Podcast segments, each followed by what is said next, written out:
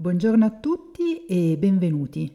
Prima di introdurre il nostro ospite di oggi vorrei ricordare la mia missione, portare al tavolo esperti, persone che mi ispirano o che condividono con me la passione per l'ottimizzazione della salute e il biohacking. Se non conosci ancora questo termine di biohacking è sostanzialmente l'arte di sviluppare il nostro potenziale. Sentirsi un biohacker è prima di tutto un mindset, una mentalità, il desiderio di diventare la migliore versione di se stesso. L'elemento che caratterizza tutti i miei ospiti è la convinzione che migliorare la propria salute in forma preventiva è sempre più vantaggioso che trattare le malattie. Molte malattie potrebbero essere prevenute se le persone iniziassero ad avere una maggiore consapevolezza del proprio corpo e del suo funzionamento. Ti ricordo che tutte le informazioni contenute in questo podcast hanno carattere puramente divulgativo e orientativo e non sostituiscono una consulenza medica o terapeutica. Se sei un fan di questo podcast, aiutami a diffonderlo al maggior numero di persone. Ti spiego come valutare il podcast, scrivere una recensione o fare una donazione nel mio sito internet www.thehappyfew.com. Trovi il link al mio sito nelle show notes di questo episodio e sulla pagina introduttiva del podcast Salute Biohacking. Se sei un'azienda e ti interessa diventare sponsor di questo podcast, puoi scrivere una mail a vanessa.bertinotti.gmail.com. Oggi parleremo di lavoro e imprenditori sovversivi con Fabrizio Cozza, mentore, formatore e divulgatore sovversivo. Aiuta gli imprenditori ad ottenere più risultati nel lavoro e più serenità nella vita privata. È amministratore delegato della società di consulenza direzionale All Winners e della società di formazione Imprenditori Sovversivi. Autore di due libri, Imprenditori Sovversivi, come rendere l'azienda uno strumento di realizzazione personale del 2022 e Per fortuna c'è la crisi, l'arte dell'espansione in tempi rivoluzionari del 2007. Buongiorno Fabrizio e benvenuto. Grazie per aver accettato il mio invito, sono molto contenta di averti qui con noi oggi. Grazie a te Vanessa e buongiorno a tutti. Allora, iniziamo magari eh, nel raccontare un po' la tua storia, eh, se ci puoi raccontare il tuo percorso e perché hai deciso di fondare Imprenditori Sovversivi. Eh, sì, volentieri. Allora, io in realtà ho iniziato da imprenditore, a già 18 anni ho fondato la mia prima casa editrice, il mio obiettivo era creare una, una rivista che, che, fosse rivolta a tutti i giovani perché non, non ne vedevo così come l'avrei voluta io e quindi l'ho creata io uh-huh. e per dieci anni ho fatto questo sostanzialmente. Poi un giorno mi sono imbattuto in una delle prime società di consulenza e formazione aziendale e ho iniziato a fare quel tipo di percorso lì, quindi ho lavorato per dieci anni per loro e dopo dieci anni così non soddisfatto diciamo di tutte le cose che, che magari loro promuovevano, che, che, io stesso promuovevo, ho deciso di aprire la mia società e quindi ho aperto la mia società di consulenza e formazione ed oggi eccoci qui. Mm, interessante. E cosa significa per te eh, il lavoro? Cos'è il lavoro? Ma, mm, posso dirti quello che, eh, che, io penso che debba essere il lavoro, mm-hmm. eh, che dovrebbe essere una sorta di palestra di crescita personale, perlomeno così è come lo, lo, lo vivo io, cerco di viverlo io. Eh, nel senso che qualunque tipo di attività, che sia l'attività imprenditoriale o da dipendente, ci pone di fronte a delle sfide, delle problematiche, ci, ci, mette anche in evidenza quelli che sono i nostri lati caratteriali e di conseguenza non subire questi problemi, non viverli come se fossero delle, delle sfortune, ma vederli come occasioni per scoprire qualcosa di noi, per capire anche come reagiamo di fronte a determinate situazioni che non ci piacciono, ecco, penso che sia una buona occasione per fare quel viaggio evolutivo che in teoria tutti noi dovremmo fare. Mm, interessante. E ehm, ci hai parlato di lavoro, appunto la tua rappresentazione ideale del, del lavoro E invece che significato dai alla parola successo e chi è secondo te un imprenditore di successo? Allora, questo è un tema a me molto caro, nel senso che andando un po' controcorrente rispetto anche al, così, al mio settore, io non amo particolarmente la parola successo mm-hmm. e, e, tra l'altro c'è una cosa interessante che poi ho scritto nel mio libro, eh, ovvero eh, l'etimologia di questa parola, nel senso che eh, se guardiamo il verbo succedere, succedere eh, deriva da subcedere, che vuol dire andare sotto. Mm-hmm. A me ha molto colpito questa, questa, questa etimologia, questo significato un po' più profondo e meno conosciuto probabilmente, perché è vero, è vero che molto spesso per ottenere successo qualcuno va sotto, che possono essere gli altri attorno a noi o può essere la persona stessa che eh, sacrifica tutta la propria vita per ambire a un riconoscimento esterno, perché di fatto il successo è questo. Quando parliamo di un successo di, di un attore, di un cantante, che cos'è alla fine? È quello che eh, gli altri gli attribuiscono, non è mm-hmm. ciò che lui davvero ha ottenuto. La, la, riprova di questo è che anche il più grande artista, nel momento in cui per vari motivi perde il proprio pubblico, torna a essere diciamo poco acclamato dagli altri, eh, spesso cade in depressioni oppure eh, ci si rifugia in, in droghe, in alcol. È una storia abbastanza comune di persone che hanno avuto successo e che poi lo hanno perso. Cosa diversa invece è ambire alla realizzazione. Qual è la grande differenza rispetto al successo? Che la realizzazione non è un qualcosa che ti viene attribuito, è un qualcosa che provi tu nei confronti di te stesso, quindi può sentirsi realizzato l'artista di strada così come il grande manager, non, non, non è una questione di ruoli, non è una questione di soldi, è proprio questione di come stai tu con te stesso, quanto senti di aver fatto rispetto alla tua natura, rispetto alla tua identità. E non a caso, eh, io uso il termine sovversivo, che anche qui ho scoperto dopo, tra l'altro, ha un, un etimo interessante, perché vuol dire portare sopra quello che è sotto, e allora se siamo partiti dall'etimo di successo che era andare sotto, eh, essere sovversivi significa ritirare fuori quella parte che abbiamo magari eh, nascosto, quella parte che abbiamo dovuto sacrificare di noi stessi per ricevere quei riconoscimenti, quel successo esterno che a volte, ahimè, è effimero. Mm, meraviglioso, hai già fatto un cambio di paradigma già all'inizio di questa intervista, quindi siamo partiti bene. Eh... Sono contento. Quali sono le convinzioni più sbagliate degli imprenditori e gli errori più comuni? Oh, tantissime qua. La nostra intervista potrebbe eh, durare un'ora e mezza solo su questo, nel senso che purtroppo veniamo da una cultura imprenditoriale eh, veramente distorta. E, il primo che mi viene in mente è il concetto del se vuoi ottenere qualcosa devi lavorare duro, che per carità è vero, ma è vero in una certa fase della propria vita. Se hai 20 anni è ovvio che devi eh, fare dei sacrifici, devi lavorare duro. Io stesso, insomma, ho passato i primi anni della mia attività imprenditoriale eh, dovendo spingere tanto perché? Perché è la fase della costruzione questo concetto del lavorare duro diventa un po' più anomalo se arrivi alla mia età, quindi a 50 anni, e stai ancora facendo 14 o 16 ore di lavoro, perché lì allora vuol dire che eh, c'è qualcosa che non ha funzionato, cioè non sei riuscito a trasformare quella quantità di lavoro che era necessario all'inizio in qualità. Mm-hmm. Oppure c'è una malattia ancora più grave che è quello del, dello stacanovismo, cioè al di fuori del mondo lavorativo non, non è una tua vita o comunque non ti soddisfa e quindi a volte ho sentito dire anche da imprenditori meglio stare in azienda che a casa con mia moglie, allora c'è un altro tipo di problemi.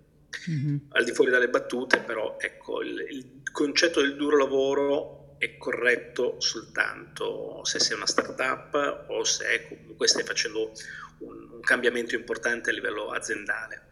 Mm-hmm. Ma se, eh, se, diventa la norma, allora no, non va più bene perché il duro lavoro eh, distrugge mh, quelle che sono le energie eh, fisiche, emotive, mentali di un essere umano se eh, non vengono mai recuperate. Quindi questo è sicuramente il primo, ma ce ne sono tanti altri. Uno molto diffuso che tutti noi conosciamo è l'idea che se non ci sono io in azienda le cose non vanno avanti, quindi il sentirsi indispensabili. Eh, io faccio spesso un gioco con, con, i miei clienti che è quello di dire dai facciamo una prova, mm, stai fuori dall'azienda un giorno e vediamo se veramente l'azienda va in malora.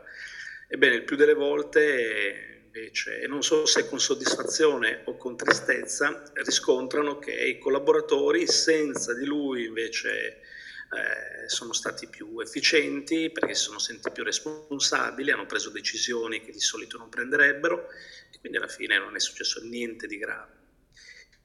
Oppure, che ne so, ecco un, altro luogo comune o un altro errore comune è quello di pensare che non puoi avere un rapporto amichevole con i tuoi collaboratori, perché sennò poi se ne approfittano, perché sennò non fanno più quello che tu gli dici di fare, e questa è una distorsione dovuta al fatto che ecco, in passato si credeva che l'unica forma di leadership davvero utile fosse quella un po' assertiva, direttiva, no? io ti dico quello che devi fare, tu lo fai.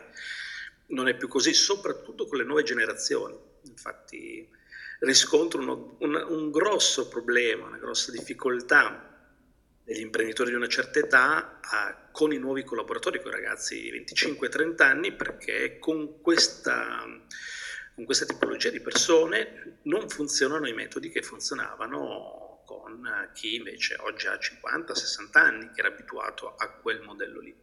Oggi funziona molto di più invece la, la condivisione, la collaborazione, il, il richiedere anche eh, opinioni, consigli. Ecco, Altre, altre idee sbagliate, vediamo un po', vabbè, un un classico, sempre degli imprenditori diciamo un po' più navigati, che è quella di dire se ho fatto quelle azioni in passato e mi hanno dato dei risultati, allora devo continuare a fare quelle azioni. Mm-hmm. Non è così, non è così. L'esempio di prima ne è una riprova, il mercato cambia, i clienti cambiano, i collaboratori cambiano e quindi non è detto che quello che fino a dieci anni fa o cinque anni fa eh, ti, ti, ha permesso di ottenere dei risultati, oggi eh, siano le azioni giuste o le impostazioni giuste per ottenerne di nuovo. Mm-hmm, mm-hmm. Grazie per questi esempi, penso che potresti continuare un po' all'infinito, no? Eh... sì e penso che anche tu ne abbia altri in mente che, sì. che avrai vissuto sulla tua esperienza. Ecco. Beh, certo, penso appunto mh, anche al, al, alla questione del controllo, no? però è implicita un po' nell'esempio che, che, che hai citato tu prima, no? cioè il controllare eh, il, delle persone perché in mancanza tua poi mh, cioè chissà appunto che cosa, cosa combinano, no? e, e invece appunto ehm, il fatto di magari godersi magari di più il, il, processo e godersi un po' tutte le fasi poi del, del, del processo, ma questo lo vedremo sicuramente un po' più, più avanti. Eh, chi è invece un imprenditore sovversivo e qual è il suo scopo? Eh, cos'è che dovrebbe guidarlo nelle sue scelte? Mm. Allora, noi abbiamo scritto un, un manifesto proprio su questo, è abbastanza lungo quindi non ti annoierò leggendotelo, però diciamo che il succo è proprio quello di cui parlavamo prima, cioè trasformare l'ambiente di lavoro che viene visto dalla maggior parte delle persone come un luogo in cui si sta male, in cui c'è stress, in cui si fatica e basta, e invece renderlo un luogo perlomeno sano, Mm-hmm. dove non è che deve mancare il confronto o la discussione, perché quelle lì come, come anche nei, nei, rapporti interpersonali, a volte c'è un momento in cui è giusto anche che ci sia il, il micro conflitto legato magari ecco, a, dei, a, dei, valori sani, però Eh, se tutti i giorni invece l'azienda diventa un campo di battaglia, una lotta alla sopravvivenza, c'è qualcosa di profondamente sbagliato. Mm-hmm. E, e, quindi quello che cerchiamo di fare con, con, con gli imprenditori che ci, che ci, seguono, che condividono questa filosofia, è, è proprio partire dal come stiamo. Mm-hmm. come stiamo dalla mattina alla sera. Eh, torniamo a casa col mal di pancia, col mal di testa, ci, ci buttiamo sul divano devastati oppure è stata eh, una giornata, sì, magari faticosa, magari impegnativa, ma che comunque ci ha resi sereni, dove ogni tanto c'è anche spazio per una battuta, per uh, un momento di pausa, per un, uh, un tè tutti assieme in cui si, uh, si dialoga. Ecco, non, io non sono per il mondo dei sogni per le utopie, però ho la fortuna di aver conosciuto e di conoscere tante aziende in cui si lavora così e, e, quindi so che è un modello replicabile, un modello che può esistere e anzi, questo è provato da, insomma, da numerosi studi, in un ambiente di lavoro sereno, in un ambiente dove non ci sono conflitti accentuati e non c'è troppo stress, anche i risultati migliorano.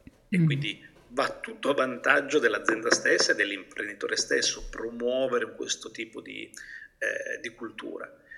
Poi ecco, c'è un secondo livello dove l'impresa dovrebbe avere uno scopo che esca dall'ambito aziendale e diventi invece uno scopo sociale.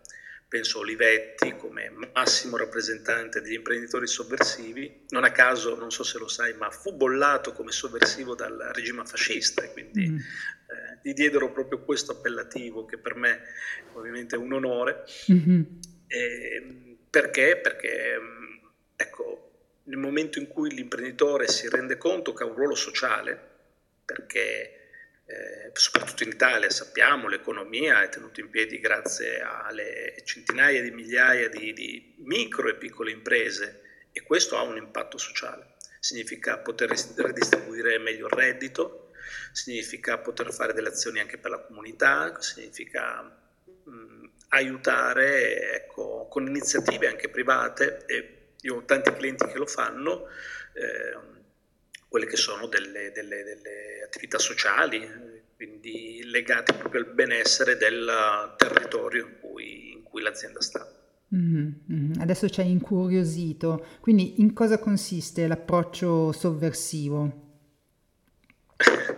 L'approccio sovversivo eh, diciamo smonta alcuni approcci imprenditoriali classici che eh, spesso si vedono anche nelle, nelle pubblicità e quindi questo, questa, questo avere soltanto il focus su ottieni gli obiettivi, fai soldi, ecco, per noi, visto che parlavamo prima di scopo, un, avere tanti obiettivi economici, finanziari va bene, ma se non sono legati a uno scopo più grande, alla fine diventano inutili, anzi diventano una sorta di droga, non so se, se, se, è successo anche a chi ci ascolta, quello di eh, avere degli obiettivi, magari anche semplici, voler acquistare un'automobile, una casa o, o avere un determinato tipo di lavoro e eh, una volta ottenuto quell'obiettivo, quello che sembrava essere la panacea per tutti i nostri mali, alla fine dopo qualche giorno scopriamo che quell'obiettivo non ha cambiato in termini qualitativi la nostra vita. Quindi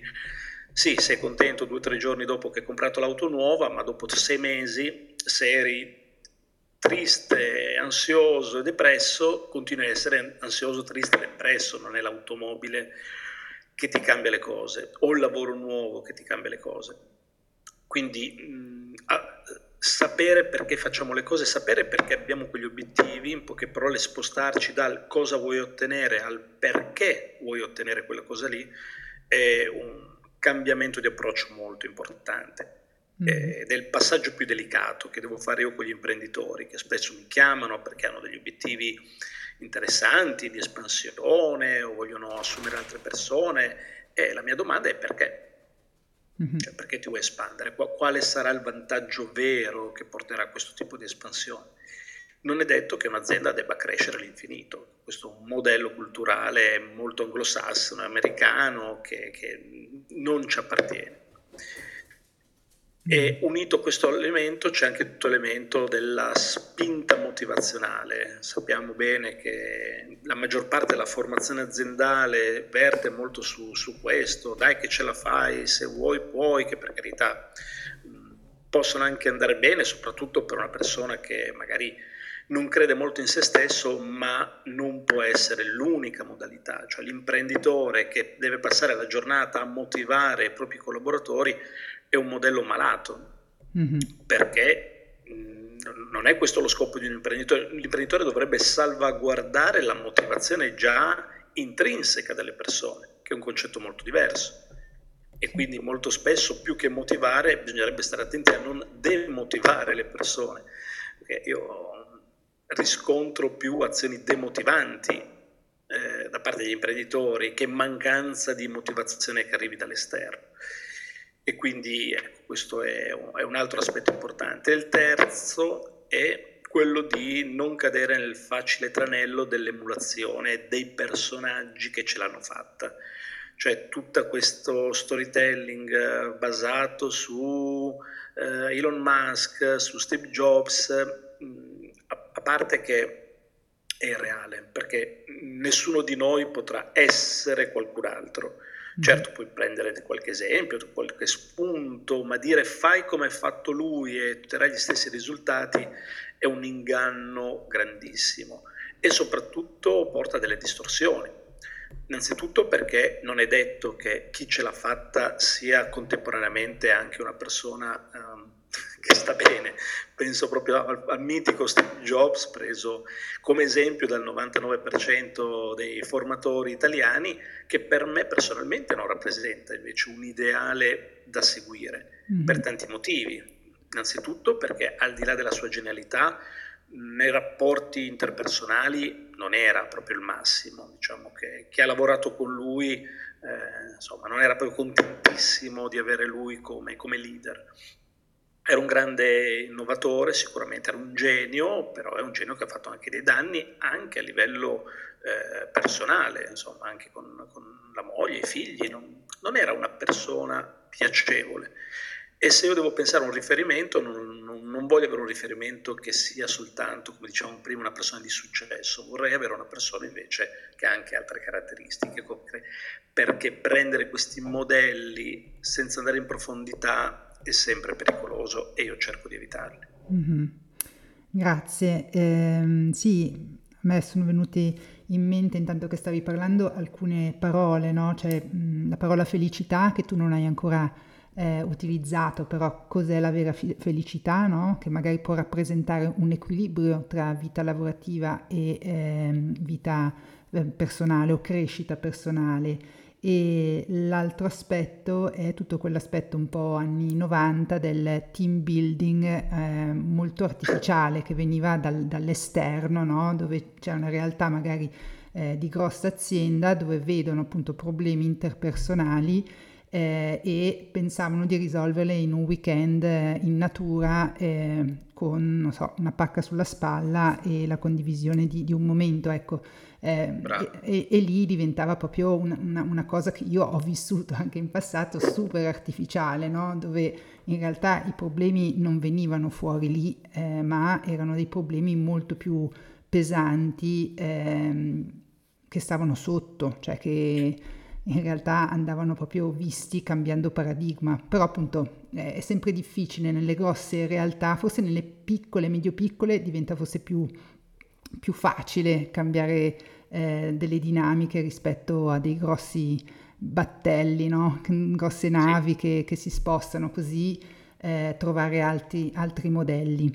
Eh, il motivo infatti per cui ho smesso di lavorare con le grosse aziende è proprio per i motivi che dici tu, non, è tutto greenwashing, cioè sì. mh, mm, è, è, tutta apparenza, fanno queste cose perché, perché, le devono fare, perché fa fico, perché le risorse umane devono far vedere che ci tengono a, ma è tutto lasciato la superficie, tra l'altro con un altro effetto, l'effetto che questi team building, questi incontri motivazionali hanno quello che io chiamo l'effetto droga, mm-hmm. cioè al momento possono dare anche una botta di euforia, possono anche far venire fuori delle cose belle, ma esattamente come chi assume cocaina può avere la botta di, di, di entusiasmo, ma è finto. Mm-hmm. Poi quando torna alla realtà che è l'azienda, i problemi di tutti i giorni, anzi il problema si aggrava ancora di più. Sì, forse perché c'è anche la tendenza, adesso faccio un paragone con anche il miglioramento dello stile di vita, no? Cioè migliorare lo stile di vita prende tempo, invece le persone non hanno tempo, almeno non vogliono così prendersi il tempo per eh, pianificare il tutto e cercano la scorciatoia, no? E quindi o la, o la, o la pezza che ehm, mette a posto la situazione a breve termine. Forse magari ne parlerai più avanti, però l'approccio su più livelli, no? magari il, il, certo. il, il, livello a corto termine, a medio termine e lungo termine, cioè creare proprio delle strategie ehm, su, su, vari piani. Eh, ma ritornando appunto magari a, sempre a questa, um, all'approccio sovversivo, ehm, quali sono invece le sfide più grandi di un imprenditore sovversivo? Beh, il sentirsi strano, uh-huh. perché questo è il feedback che mi danno il più delle volte eh, i clienti, i nostri clienti, comunque chi ha deciso di intraprendere questo percorso che viene visto dai colleghi come, come anomalo, come, come, sai, chi vuole andare a tutti i costi controcorrente e fare delle cose appunto che non si uniformano a quello che tutti gli altri fanno questo, questo condizionamento, come, come, ti dicevo, arriva da lontano, arriva dalla scuola, noi uh, veniamo plasmati da, da, da, una, da, una, cultura che io ho paragonato a una religione e che ho chiamato successology, proprio mm-hmm. così, ironizzando un pochettino sulla parola successo, cioè questa continua eh, lotta per essere il primo, per essere il migliore, eh, per avere il voto più alto a scuola, così sei un bravo bambino, per fare esattamente quello che ti dice il professore, per dirgli le cose esattamente come le vuole lui, perché così sai che ti darà un voto più alto. Cioè, questo addomesticamento che poi va avanti anche in famiglia, perché poi c'è il genitore che ti spinge ad andare all'università, perché se non fai l'università sei un fallito, laddove invece ad oggi c'è una carenza di eh, personale nei, nei, lavori artigianali che tra l'altro permette di accedere anche a stipendi più alti, cioè questa è una cosa che per dire io vivo su, su, sulla mia pelle perché tanti nostri clienti eh, vorrebbero assumere persone e si ritrovano con una marea di laureati in materie che ormai non dico che non servono più, ma che non sono utili a, al mercato attuale e magari mancano ecco, i verniciatori, mancano i battilamiera, mancano idraulici, mancano persone che ad oggi avrebbero uno stipendio di gran lunga superiore a quello di un neolaureato che si affaccia sul mercato. Mm. E quindi ecco, rivedere un pochettino, questo perché? Perché ovviamente se fai il, il carrozziere viene considerato un livello B e se invece, che ne so, sei laureato in marketing sembra invece che tu sia un livello A. C'è una distorsione totale invece di quello che dovrebbe essere. Cioè una persona dovrebbe essere valutata per quello che è, non per il ruolo che ha o il lavoro che fa. Mm. E insomma, e quindi la sfida vera è proprio cambiare la cultura in cui siamo immersi ed è il compito che do agli imprenditori, cioè di, di, di non fermarsi all'attività aziendale, ma di portare fuori, di, di diffondere questa cultura di cambiamento culturale uh, rivolta più all'essere umano più che al business. Mm-hmm, bellissimo. E come si fa invece a riconquistare la vera libertà pur continuando ad essere imprenditori? eh, no, non si fa dalla mattina alla sera, mm. perché, ripeto, uscire dalle prigioni, dalla, da, da, azienda Traz, come la chiamo io, quindi da, da, un luogo in cui siamo stati imprigionati, siamo auto-imprigionati, che è la beffa ancora maggiore, Mm, si fa per piccoli passi. Io li ho riassunti in sette passi che compongono il circolo virtuoso sovversivo e che portano l'imprenditore Innanzitutto a pianificare un po' più a lungo termine le attività, a rivolgersi a, alle attività, come dicevamo prima, non soltanto il breve, ma quelle che gli possono dare eh, dei risultati un po' più ad ampio raggio. Eh, quindi delegare, creare una struttura il più che, re, che, diciamo, che possa diventare autonoma rispetto a lui. Nel mm-hmm. momento in cui la struttura diventa autonoma perché hai formato i collaboratori, gli hai dato un ruolo, gli hai dato dei compiti precisi, hai creato delle procedure, dei flussi, insomma, gli hai dato gli strumenti per poter essere autonomi, a quel punto mh, l'imprenditore si rende conto di potersi prendere degli spazi personali, anche per tornare a creare, che è la grande mancanza attuale, cioè l'imprenditore medio è talmente subissato da urgenze, da problemi, da, da operatività che poi smette di fare l'imprenditore, cioè smette di inventare cose nuove, di creare nuovi, nuovi prodotti, nuovi servizi. Fatto questo, ecco, si riappropria di quella libertà, di quel diciamo di quel pezzettino di libertà perduta e da lì inizia il, il, il vero circolo virtuoso sovversivo che è quello di, eh, come posso dire, eh, di scoprire un mondo, di, di scoprire una modalità di fare impresa che non sia soltanto stressante ma che è anche piacevole. Da cui arrivano i risultati, questi risultati possono essere reinvestiti per far crescere ulteriormente l'azienda e quindi ecco che si attiva questo circolo virtuoso. Mm-hmm, mm-hmm. Chiaro, forse nella, nella prima parte que- della tua spiegazione eh, hai citato appunto l'importanza della, della formazione. Eh, magari puoi approfondire il tema del, sia del recruiting, quindi iniziale la scelta dei collaboratori e eh, l'aspetto di formazione, perché penso che eh, da lì che poi tutto il, il, ehm, il tuo sistema, no? questo circolo virtuoso, sovversivo certo. parte, perché mancando le fondamenta lì penso che poi il tutto eh, eh, tutto questo circolo ha un risultato diverso. Invece partendo da, questa, da questo dato, perché io vedo anche molto spesso, visto la, la, la fretta delle persone, eh, danno poca importanza al, al, al recruiting, no? cioè, um, addirittura danno questo compito all'esterno oppure lo danno a una persona che ha un po' meno lavoro in azienda e viene proprio trascurato questo aspetto sia del recruiting ma poi anche della, della formazione, come impostarla questa informazione e che, eh, come seguire anche ehm, i giovani eh, nella formazione all'interno dell'azienda. Certo. Beh sì, la fretta hai perfettamente ragione ed è una fretta spesso dovuta al fatto che non essendoci una pianificazione nella, nella selezione, nella ricerca del personale, che dal mio punto di vista dovrebbe essere continuativa, cioè non c'è un momento in cui entri in selezione, perché mm-hmm. se entri in selezione quando ne hai necessità, ovviamente vuol dire che hai già un'urgenza, e nell'urgenza cosa fai? Prendi il meno peggio, eh, proprio perché hai bisogno di inserire subito quella persona. Mm-hmm. Nel momento invece in cui si comprende che il reclutamento è un'attività che va fatta tutto l'anno, e, questo ti permette di scegliere veramente la persona giusta, allora ecco, cambia anche la qualità di chi inserisci e, e di conseguenza i risultati che ottieni. Mm-hmm.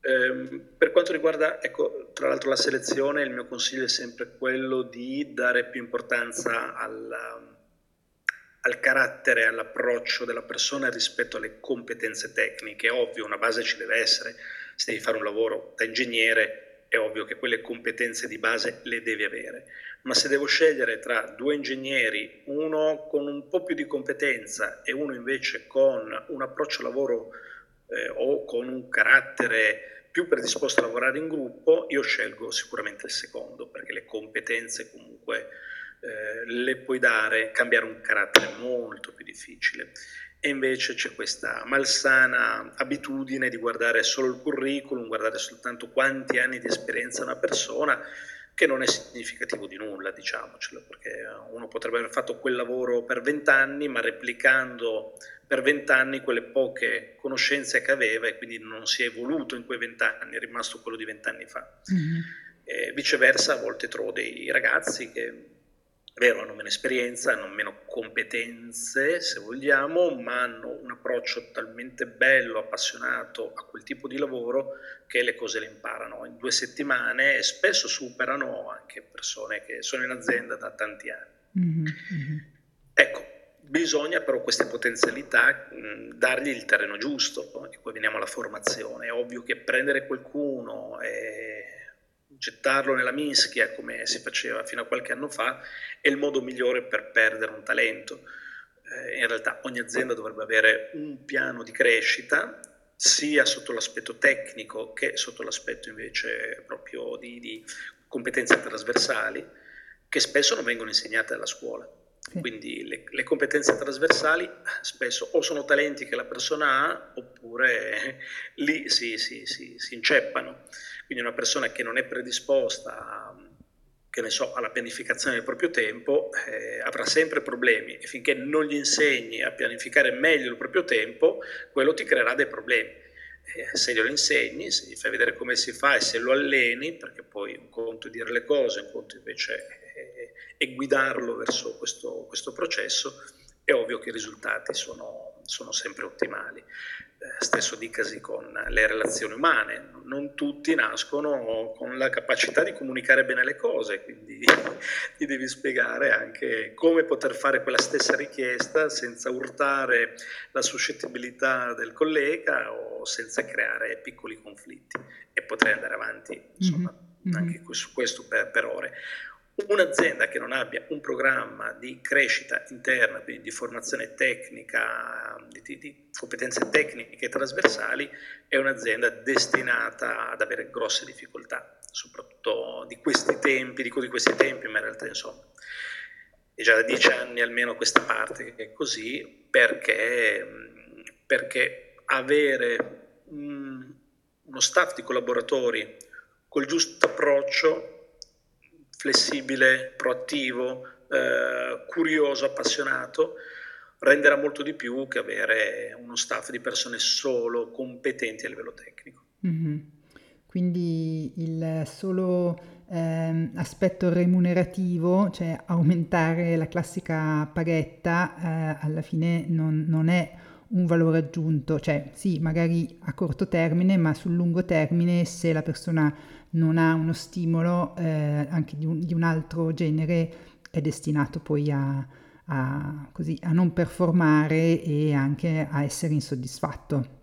Corretto. Ma sì, sicuramente. Lo stipendio è un fattore, ma non è l'unico e soprattutto, ecco, io amo più che altro creare un sistema incentivante, mm-hmm. più che dare l'aumento di stipendio così per anzianità un sistema incentivante che preveda anche incentivi economici è un modo per premiare i migliori, un modo per creare ecco, quel gioco sano interno in cui se faccio meglio, non se faccio di più, ma se faccio meglio qualcuno me lo riconosce e, e così stimola tutti a dare, a dare il, il massimo con un riconoscimento che perché no può essere anche economico. Mm-hmm.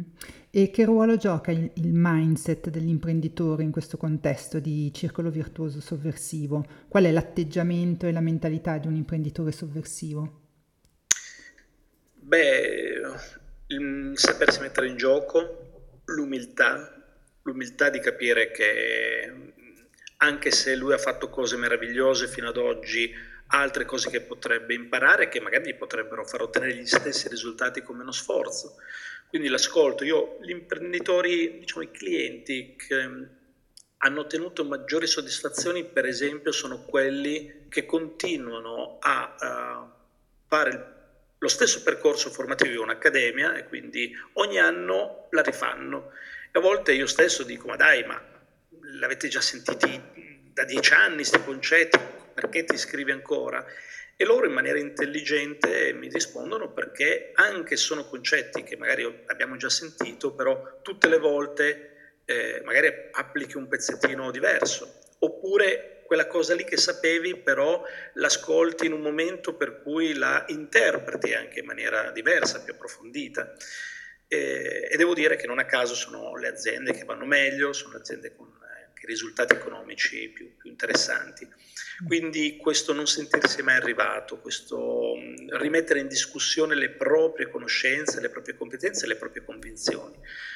Quindi, alla luce di tutto questo, diciamo, fare i conti un po' con se stessi, con le proprie paure, anche perché sai, una persona che non si mette in discussione di fatto è una persona che è impaurita, è una persona che è insicura, è una persona che non vuole far vedere le proprie fragilità. Mm-hmm. Chi invece lavora su se stesso, ecco, ne ottiene sicuramente dei risultati migliori. Mm-hmm. Ma dalla tua esperienza si nasce, cioè gli imprenditori di, quest- di questo tipo eh, nascono con una mentalità da imprenditore sovversivo o si può anche diventare facendo un certo tipo di percorso e cambiare questo approccio? Non so se... Sì, chiarissimo. Allora, io ho già trovato imprenditori che erano sovversivi senza aver mai fatto un corso con me o aver letto il mio libro, quindi ci si nasce anche, sono predisposizioni, ti potrei fare un, insomma, una lunga serie anche di imprenditori un po' più famosi, per esempio un, un imprenditore eh, che reputo sovversivo è Nicolo Branca, della, insomma, della distilleria Branca, conoscerai noi Fred Branca, mm-hmm, Brancamente, sì. eccetera. Lui ha un approccio veramente sovversivo perché fa fare delle cose, per esempio fa fare yoga all'interno dell'azienda, eh, perché? Perché l'ha sperimentato prima su di sé e poi ha applicato, diciamo, ha trasferito quello che è servito a lui ai collaboratori in azienda. Ti ho citato lui perché è più famoso, ma te ne potrei citare veramente tanti che ho conosciuto che erano già così.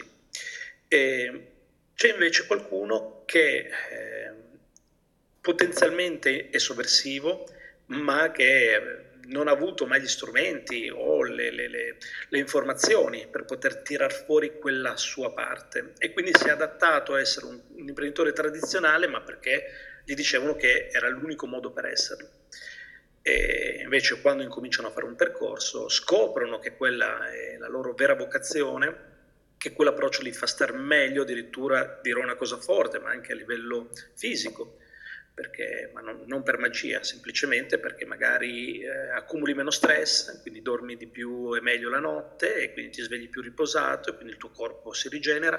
Cioè, quindi il beneficio non è soltanto a livello aziendale, ma è proprio a livello personale. E quando tu incominci a star meglio, vuol dire che quell'approccio era l'approccio giusto per te. Mm-hmm. Eh, alcuni anni fa ho letto appunto un libro eh, meraviglioso, almeno a me è piaciuto tantissimo, eh, intitolato Antifragile di Nassim Nicola Taleb. Si può dire che un imprenditore sovversivo sia un antifragile? Eh, sì, infatti io sorridevo quando, quando, hai citato questo libro perché abbiamo una puntata della nostra accademia in cui spiego che l'atteggiamento antifragile è proprio l'ultimo tassello di un cambiamento di approccio mm-hmm. che l'imprenditore dovrebbe avere, nel senso che faccio vedere in sequenza che c'è l'approccio passivo dell'imprenditore, cioè quello che vede le cause dei propri problemi sem- sempre solo all'esterno, quindi è colpa del mercato, è colpa dei collaboratori, bla bla bla, c'è l'atteggiamento reattivo che è leggermente meglio, ma è comunque quello di far fronte sempre con reazioni emotive di, di nervi e quindi di volontà alle problematiche, ma senza poi andare a scoprire le vere cause. C'è poi l'approccio resiliente, che è quello del far fronte ai problemi, quindi sì, tipo un pugile no? che continua a, a incassare pugni e rimane comunque sul ring e poi ci sono i due approcci invece veramente sani, che sono il proattivo, insomma penso tutti conoscono, quindi quello di prendersi responsabilità, e infine quello antifragile, che perché è veramente sovversivo? Perché ti permette di trasformare, appunto come insegna Taleb, a trasformare quelle che possono sembrare dall'esterno delle condizioni infauste invece in grandi occasioni. Mm-hmm. E quindi è, è, lì che stimoli la creatività, è lì che porti fuori l'istinto, è lì che, eh, che, che fai le cose veramente grandi. Però mm. ecco, non puoi essere antifragile se prima non hai fatto tutti gli altri passaggi. Mm-hmm. Quindi il ruolo anche della consapevolezza in questo percorso, no? cioè si sviluppa Bravissimo. probabilmente anche eh, eh, un carattere diverso, anche l'osservare eh, magari l'ambiente in modo diverso, no? Eh, cioè di non appunto lasciarsi magari condizionare da un flusso dove vanno tutti, ma eh, così mettere le bocce per terra, incominciare a guardarsi in giro e eh, iniziare a capire e sviluppare magari anche un senso critico. Mm, cosa ne pensi? Assolutamente sì. Eh, la, la, consapevolezza è, è il, posso dire, proprio è il punto focale di tutto. Mm. Eh, è un aspetto che abbiamo sempre affrontato nel, nei nostri percorsi e ti dirò di più, ti, ti, ti do una, una, così, un'anteprima mm-hmm. che veramente non, non, ho ancora diffuso, ma dall'anno prossimo faremo partire il primo percorso basato proprio su questo, mm. quindi sulla, sulla, sulla consapevolezza, sulla, sulla crescita personale. È un tipo di percorso che non ho mai proposto perché bisogna avere siccome delle competenze verticali importanti che io non ho e quindi farò, ho selezionato, ho trovato e selezionato delle persone che, che, porteranno avanti questo percorso perché senza di quello effettivamente un imprenditore oggi può fare veramente poco. Mm-hmm, mm-hmm e quindi toglie anche magari quelle insicurezze, alla fine sviluppando eh, la consapevolezza, eh, oltre alle competenze, si incomincia ad avere proprio una, eh, un'autostima magari eh, o delle, non dico delle certezze perché non mi piace questa, questo termine, però diciamo una, una, sicurezza, un equilibrio anche interiore diverso anche nella, nel reagire a certe crisi, perché forse anche questo ehm, è, è, difficile, immagino, perché di crisi eh, in un percorso di un imprenditore è costellato da, da crisi, no? E quindi forse l'approccio ehm, alle crisi è, è importante, quindi cambiare anche questo modo di reagire a dei fattori esterni che non sono controllabili alla fine. Certo, beh, citavi quando, quando parlavi dei, dei, libri che ho scritto, il mio primo libro si chiamava proprio Per fortuna c'è la crisi, mm-hmm.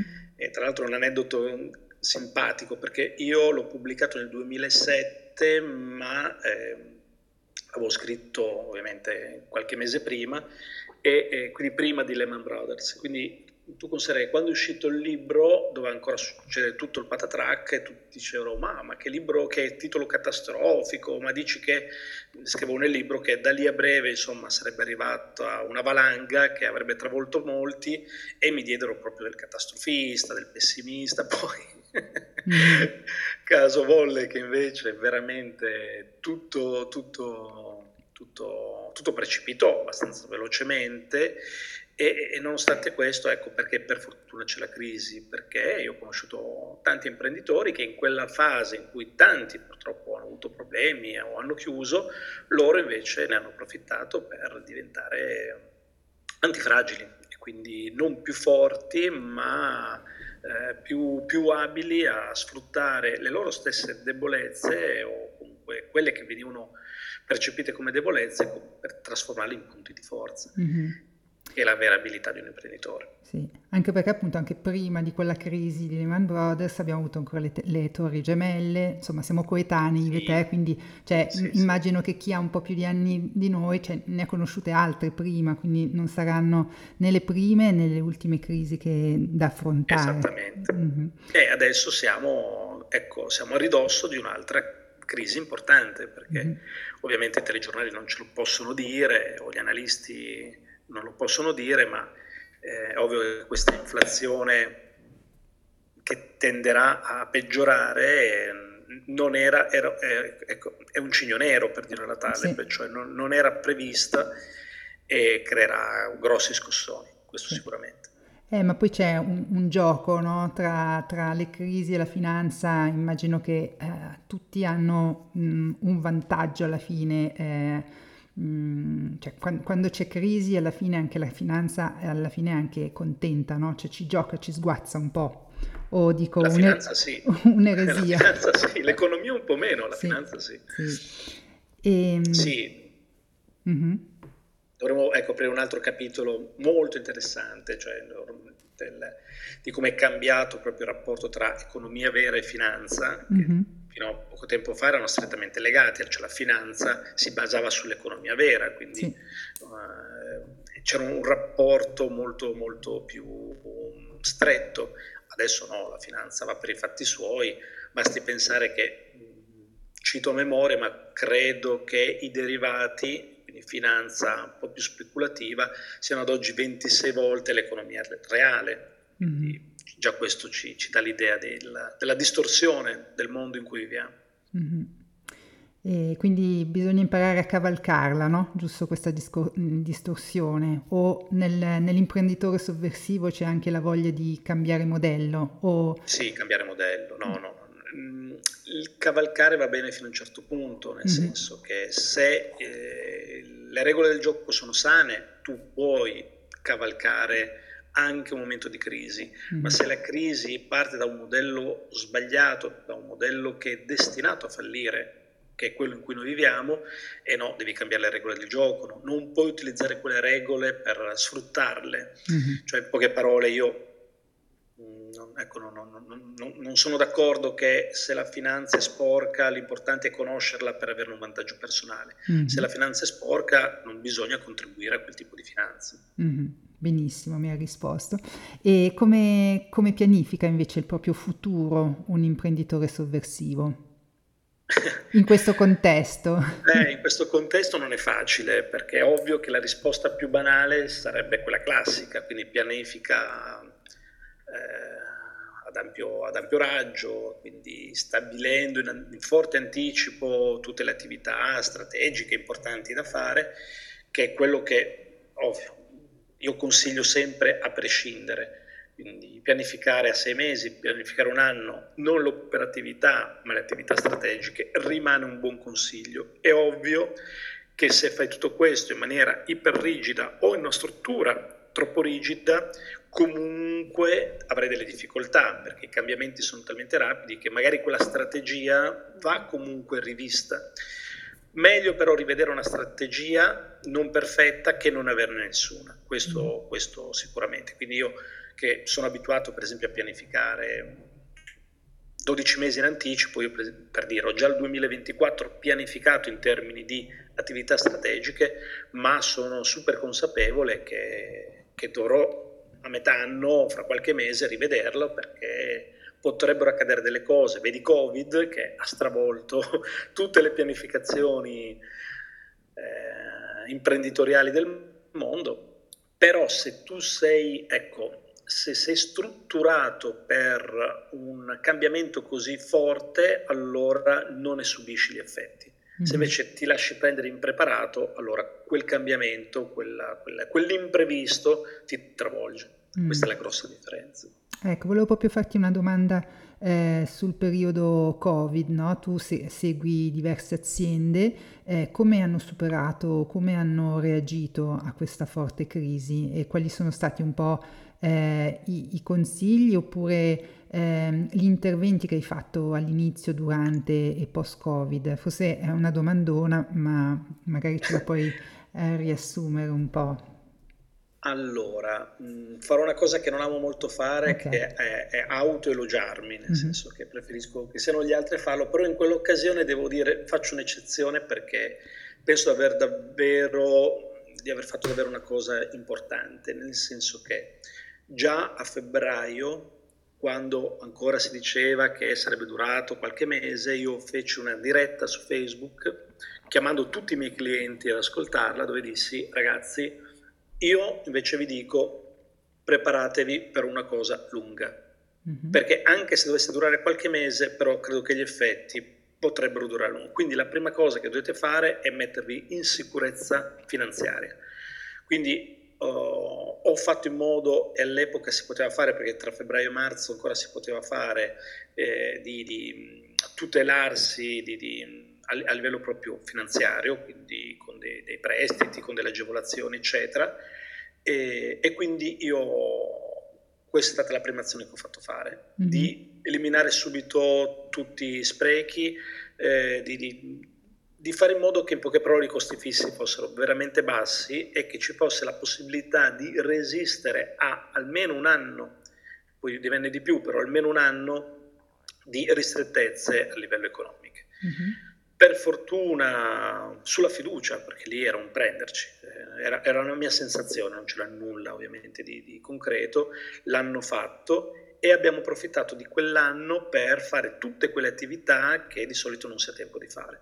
Mm-hmm. E quindi con alcune aziende abbiamo rivisto per esempio tutti i processi da zero, abbiamo, abbiamo lavorato moltissimo sulla formazione anche tecnica dei collaboratori, eh, veramente ecco, abbiamo lavorato sulla, sulla creatività, quindi abbiamo detto ok, se fra un anno riparte il mercato, come ci presenteremo in quel mercato?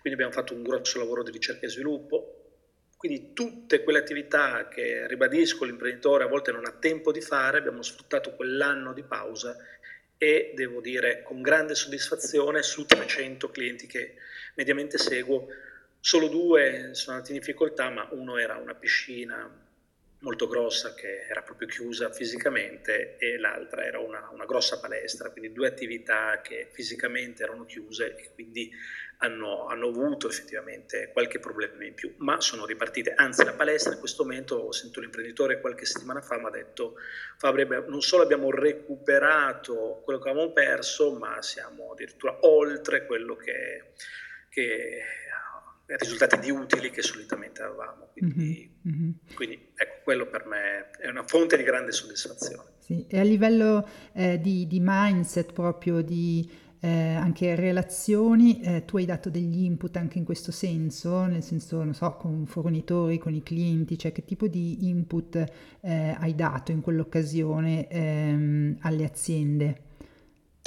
Allora, la, la priorità è stata quella di rassicurare eh, gli stakeholders e quindi tutti i soggetti che gravitavano attorno all'azienda, a partire dai propri collaboratori interni. Mm-hmm. Eh, a tutti ho fatto fare una riunione con i propri collaboratori in cui si diceva tranquilli, non, ecco, non, resisteremo insieme, in poche parole, quindi la volontà dell'azienda è quella di, di qualunque cosa succeda, ecco, di, di, di di affrontare la cosa con, con, forza, con consapevolezza e con tranquillità. E quindi il primo input era quello di rasserenare le, le persone, i fornitori, e non, non creare no, clima di, di tensione.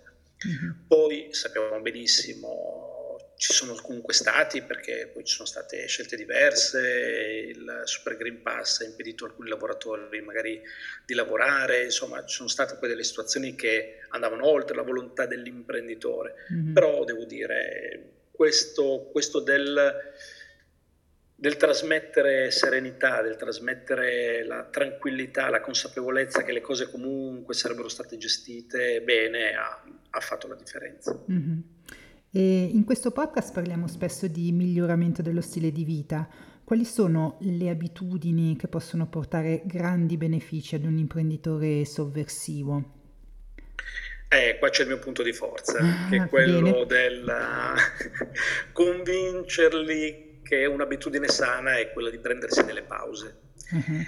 E per pause cosa intendo? Può essere una pausa all'interno della stessa giornata, quindi può essere quel quarto d'ora che ti prendi per ricordarti di essere ancora vivo, okay? mm-hmm. di non essere un robot che, che lavora e quindi consiglio per esempio in maniera anche un po' ironica di attuare quella che gli svedesi chiamano la fica, cioè mm-hmm. la fica che cos'è al di là dell'assonanza con un termine italiano poco, poco elegante, fica è, sono queste pause di relax creativo che le aziende svedesi promuovono e che portano dei grossi risultati dove non è ecco i 5 minuti della pausa caffè ma è un momento proprio in cui si sta assieme, l'azienda si ferma, si mangiano delle torte, si bevono delle tisane, eh, si rafforzano anche le, le relazioni interne. Quindi questo per quanto riguarda proprio la quotidianità, ma per esempio una, una, una, un'abitudine che, che, invoglio i miei clienti a prendere è quella di prendersi mezza giornata a settimana per loro stessi, meglio se durante la settimana, quindi il mercoledì, un mattino, un pomeriggio, perché lo staccare, dedicarsi a se stesso, non uscire un po' da quella scena, poi le aiuta a vedere le cose con molta più eh, lucidità e stimola quel processo creativo di cui parlavamo prima. Mm-hmm. E, insomma, non approvo, non, non amo chi per abitudine non fa mai vacanza dicendo io amo talmente tanto il mio lavoro che non ho bisogno di vacanza. Secondo me anche se ami il tuo lavoro eh, devi ogni tanto staccare, devi dedicarti alla famiglia, a te stesso e agli altri. Mm-hmm. Bello, a me piace appunto, ho un po' curiosato ehm, la tua divulgazione e ho visto appunto che hai una formula tua personale che è il quattro giorni, lavori quattro giorni alla settimana, tre settimane eh, al mese e sette mesi all'anno, cioè questa è, è una tua formula, dopo magari se ci spieghi come sei arrivato a questa formula e dal mio punto di vista la trovo interessante perché divulghi, eh, cioè o comunque segui delle aziende portando comunque un tuo esempio, cioè sei coerente con, con, ciò che divulghi, no? Cioè alla fine anche quello, cioè essere un esempio per gli altri alla fine eh, vale molto di più di tante parole, perché se uno divulga e poi eh, in realtà lavora come un pazzo, eh, alla fine eh, è poco credibile, no? Eh, quindi la mia domanda è eh, come è nata questa formula, se è una formula che stai seguendo ancora attualmente e ehm, quanto è importante essere coerente nelle proprie azioni con quello che poi si divulga. Ok, parto da, dall'ultima. Mm-hmm. Per me la coerenza ancora meglio la congruenza sono un aspetto fondamentale. Non insegno nulla che prima io non abbia sperimentato su di me, mm-hmm. eh, con successo su di me e non solo su di me, anche su le altre realtà che seguo. Quindi eh, non amo prendere le formule magiche di guru che magari hanno eh, estrapolato quei concetti studiando la multinazionale americana perché so che poi riportata sulla piccola azienda italiana, magari quella formula lì non è detto che funzioni, uso sempre questa metafora, è come avere un piccolo orto e volerlo gestire come se si avesse un latifondo, quindi con macchinari lunghi 8 metri, larghi 6, che, che fanno un lavoro che per il latifondo può andare bene, ma per il piccolo orto di casa sarebbe devastante e quindi diciamo che l'80% di quello che io insegno sono cose o che io stesso scoperto, imparato andando nelle piccole aziende che funzionavano, quindi ho rubato eh, diciamo, idee e attività di successo a, proprio da, da, dagli imprenditori e, e le ho, ho, cercato di standardizzarle. Ma in generale, ecco, io non sono grandemente delle formule, quindi anche la mia formula, e qui vengo alla, alla prima parte della domanda, del 437 è la mia, è il mio equilibrio certo. ed lo posso applicare io perché ho un tipo di attività che mi permette anche di farlo. Sì. Mm, quindi certo, essendo un consulente, un formatore, pur avendo insomma, due società, mi è molto più facile gestirmi i miei tempi, poter lavorare online e quindi eh, l'anno scorso ho fatto un anno alle Canarie per dire, l'ho potuto fare perché lavorando tanto online questo mi era concesso. Non tutti gli imprenditori possono ovviamente fare questo tipo di vita, ma il 437 è una provocazione, è anche un, è un messaggio per dire puoi ottenere le stesse cose riducendo i tempi di lavoro, se lavori in termini di efficienza. Quello che ho fatto io su di me è stato questo, cioè mi sono accorto che lavoravo tanto anche perché sprecavo tanto tempo, sprecavo tante energie, delegavo poco e quindi ho fatto questo ragionamento, cos'è indispensabile che io faccia? e mi sono tenuto solo quelle attività, quelle indispensabili, quelle dove io potevo dare veramente un valore aggiunto. Le altre le ho delegate, o a collaboratori interni o a società esterne che potrebbero fare quel lavoro magari meglio di me. Questo ha un costo? Sì, è ovvio che tutte le volte che tu non fai direttamente qualcosa, eh, recuperi tempo e, e paghi, ma quel pagare qualcuno viene a sua volta ripagato dal fatto che lavorando tu meglio e aumentando l'efficienza aumentano anche gli utili, che poi è quello che dovrebbe ambire no? chiunque fa un lavoro, cioè non fatturare tanto ma fare degli utili che permettano di mh, mm, mantenere la propria qualità di vita. E qua vengo all'ultimo aspetto, capire qual è la qualità di vita che ti permette di stare bene e quindi quanti sono anche banalmente i soldi, il reddito che ti serve per avere quel tipo di qualità di vita è molto importante. Perché? Perché a volte accumuliamo denaro e questo non è vero che coincide con l'aumento di qualità di vita. Io ho capito qual è la quantità di fatturato, di utili che mi serve per avere quel tipo di vita che mi fa star bene, non voglio né di più né di meno. Ecco, ho trovato un, un mio equilibrio in quello. Mm-hmm. E sì, adesso mi sono venute altre domande, eh, appunto c'è chi lavora eh, pensando per esempio alla pensione, no? Cioè dice ok sarò felice quando, quando avrò raggiunto quel, quel, quella meta, no? la pensione, lì potrò fare qualcosa di grande o di diverso, o sarò, sarò libero eh, di appunto eh, avere il mio tempo a disposizione, perché il problema appunto eh, vedo di tante persone che eh, pensano di non avere abbastanza tempo per prendersi il tempo, no? O di godersi il processo, cioè non hanno...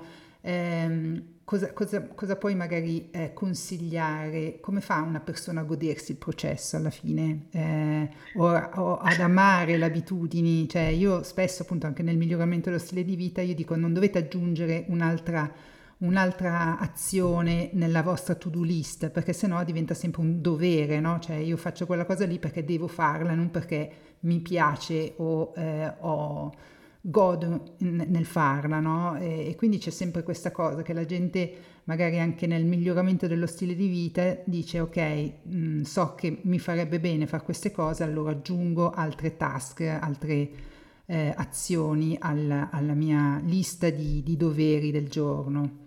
Eh, eh, consiglio invece esattamente l'opposto, mm-hmm. cioè togliere. Wow. E, da, da, da, quel blocco di marmo non è che devi aggiungere altro marmo, devi togliere il superfluo perché la famosa statua è già lì dentro, quindi tu hai già dentro tutto, dico tu che ci ascolti, eh, tutto quello che ti serve per star bene e non è aggiungendo che starai meglio, ma è togliendo tutta quella serie di attività inutili, di condizionamenti, di, di, eh, di, di doveri eh, che ci hanno inculcato appunto o che noi stessi abbiamo abbracciato per arrivare all'essenza. E per arrivare all'essenza invece devi creare il vuoto. Mm-hmm. Quando dicevo fermati, la pausa, la pausa è fermati. Non aver paura di non avere niente da fare eh, noi tendiamo a riempire vuoti invece, cioè appena abbiamo un po' di tempo libero ci creiamo lobby, okay? quindi eh, mi, sorrido sempre ricordando una, un'esperienza avuta con un cliente che mi chiamò dicendomi guarda Fabrizio io ti do come obiettivo, voglio lavorare meno. Ok, dopo un, un anno e mezzo ce l'abbiamo fatta, quindi lui aveva tre giorni a disposizione e lui per riempire questi tre giorni si è appassionato al golf. Mm-hmm e un giorno mi ha chiamato e mi ha detto Fabrizio sono più stressato di prima perché adesso mi sono intrippato su questa cosa del golf e quindi voglio aumentare le mie prestazioni nel golf, tutto quanto e quindi stavo meglio quando andavo a lavoro. Uh, oppure ti potrei raccontare di imprenditori che magari giovani, 40 anni, sono riusciti a vendere l'azienda e dopo due mesi se la sono ricomprata o ne hanno comprato una più grande.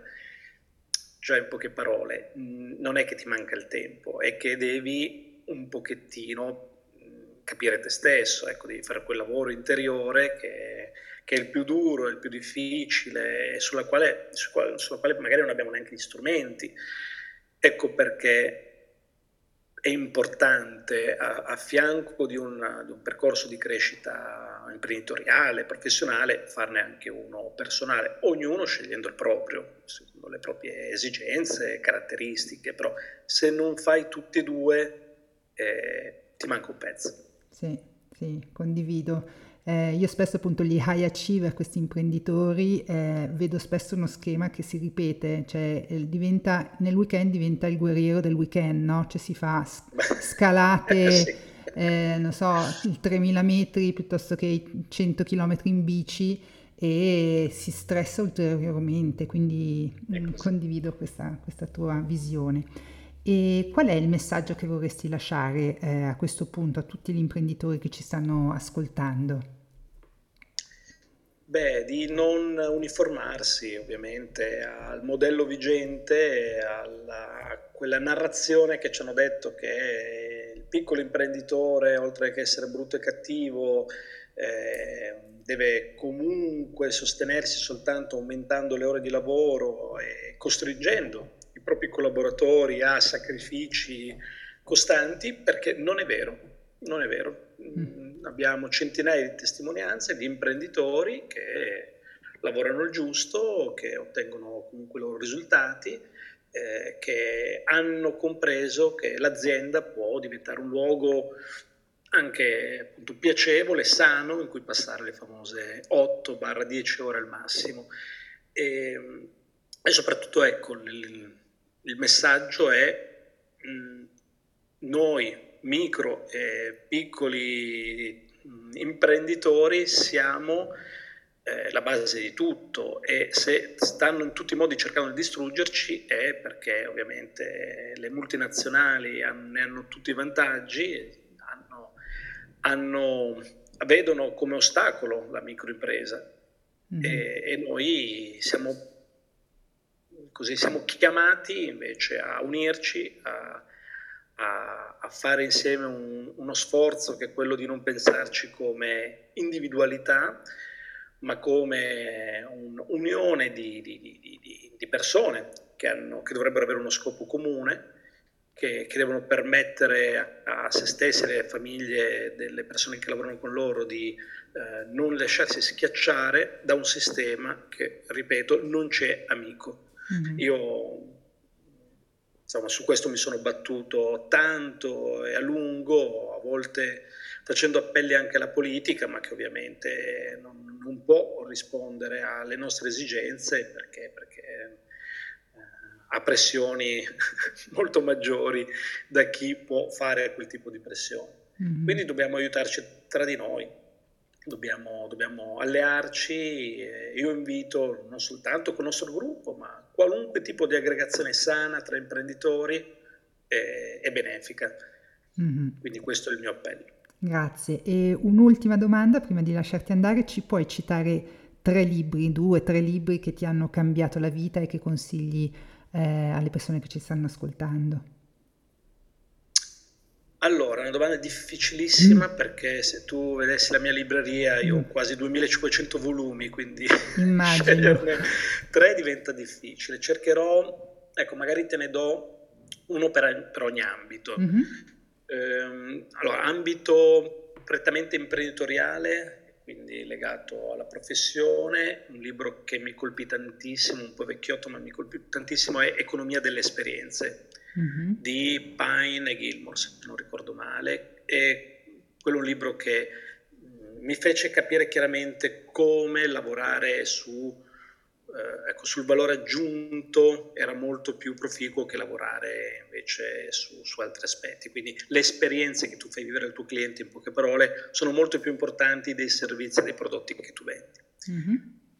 Poi ti dico un romanzo invece, che è Viaggio al termine della notte di Luis Ferdinand Céline, un autore che ho amato tantissimo in quanto sovversivo lui come, come, come persona, i suoi libri parlano, sono spesso autobiografici e e così. Mi hanno permesso di comprendere anche un periodo storico in cui non ero nato, quindi parliamo di prima, seconda guerra mondiale, e lui credo che abbia avuto delle, delle intuizioni molto interessanti anche rispetto al futuro. Mm-hmm. L'ultimo invece è un libro di crescita personale che è La quarta via di Ospensky, che in realtà ehm, ha riportato quelli che erano i dialoghi di Gurdjieff e quello, diciamo, dei tre è il libro sicuramente un po' più difficile, un po' più complesso, ma è quello che per me ha rappresentato la vera svolta in termini ecco, di, proprio di consapevolezza, di, di, inizio di lavoro su me stesso. Mm-hmm.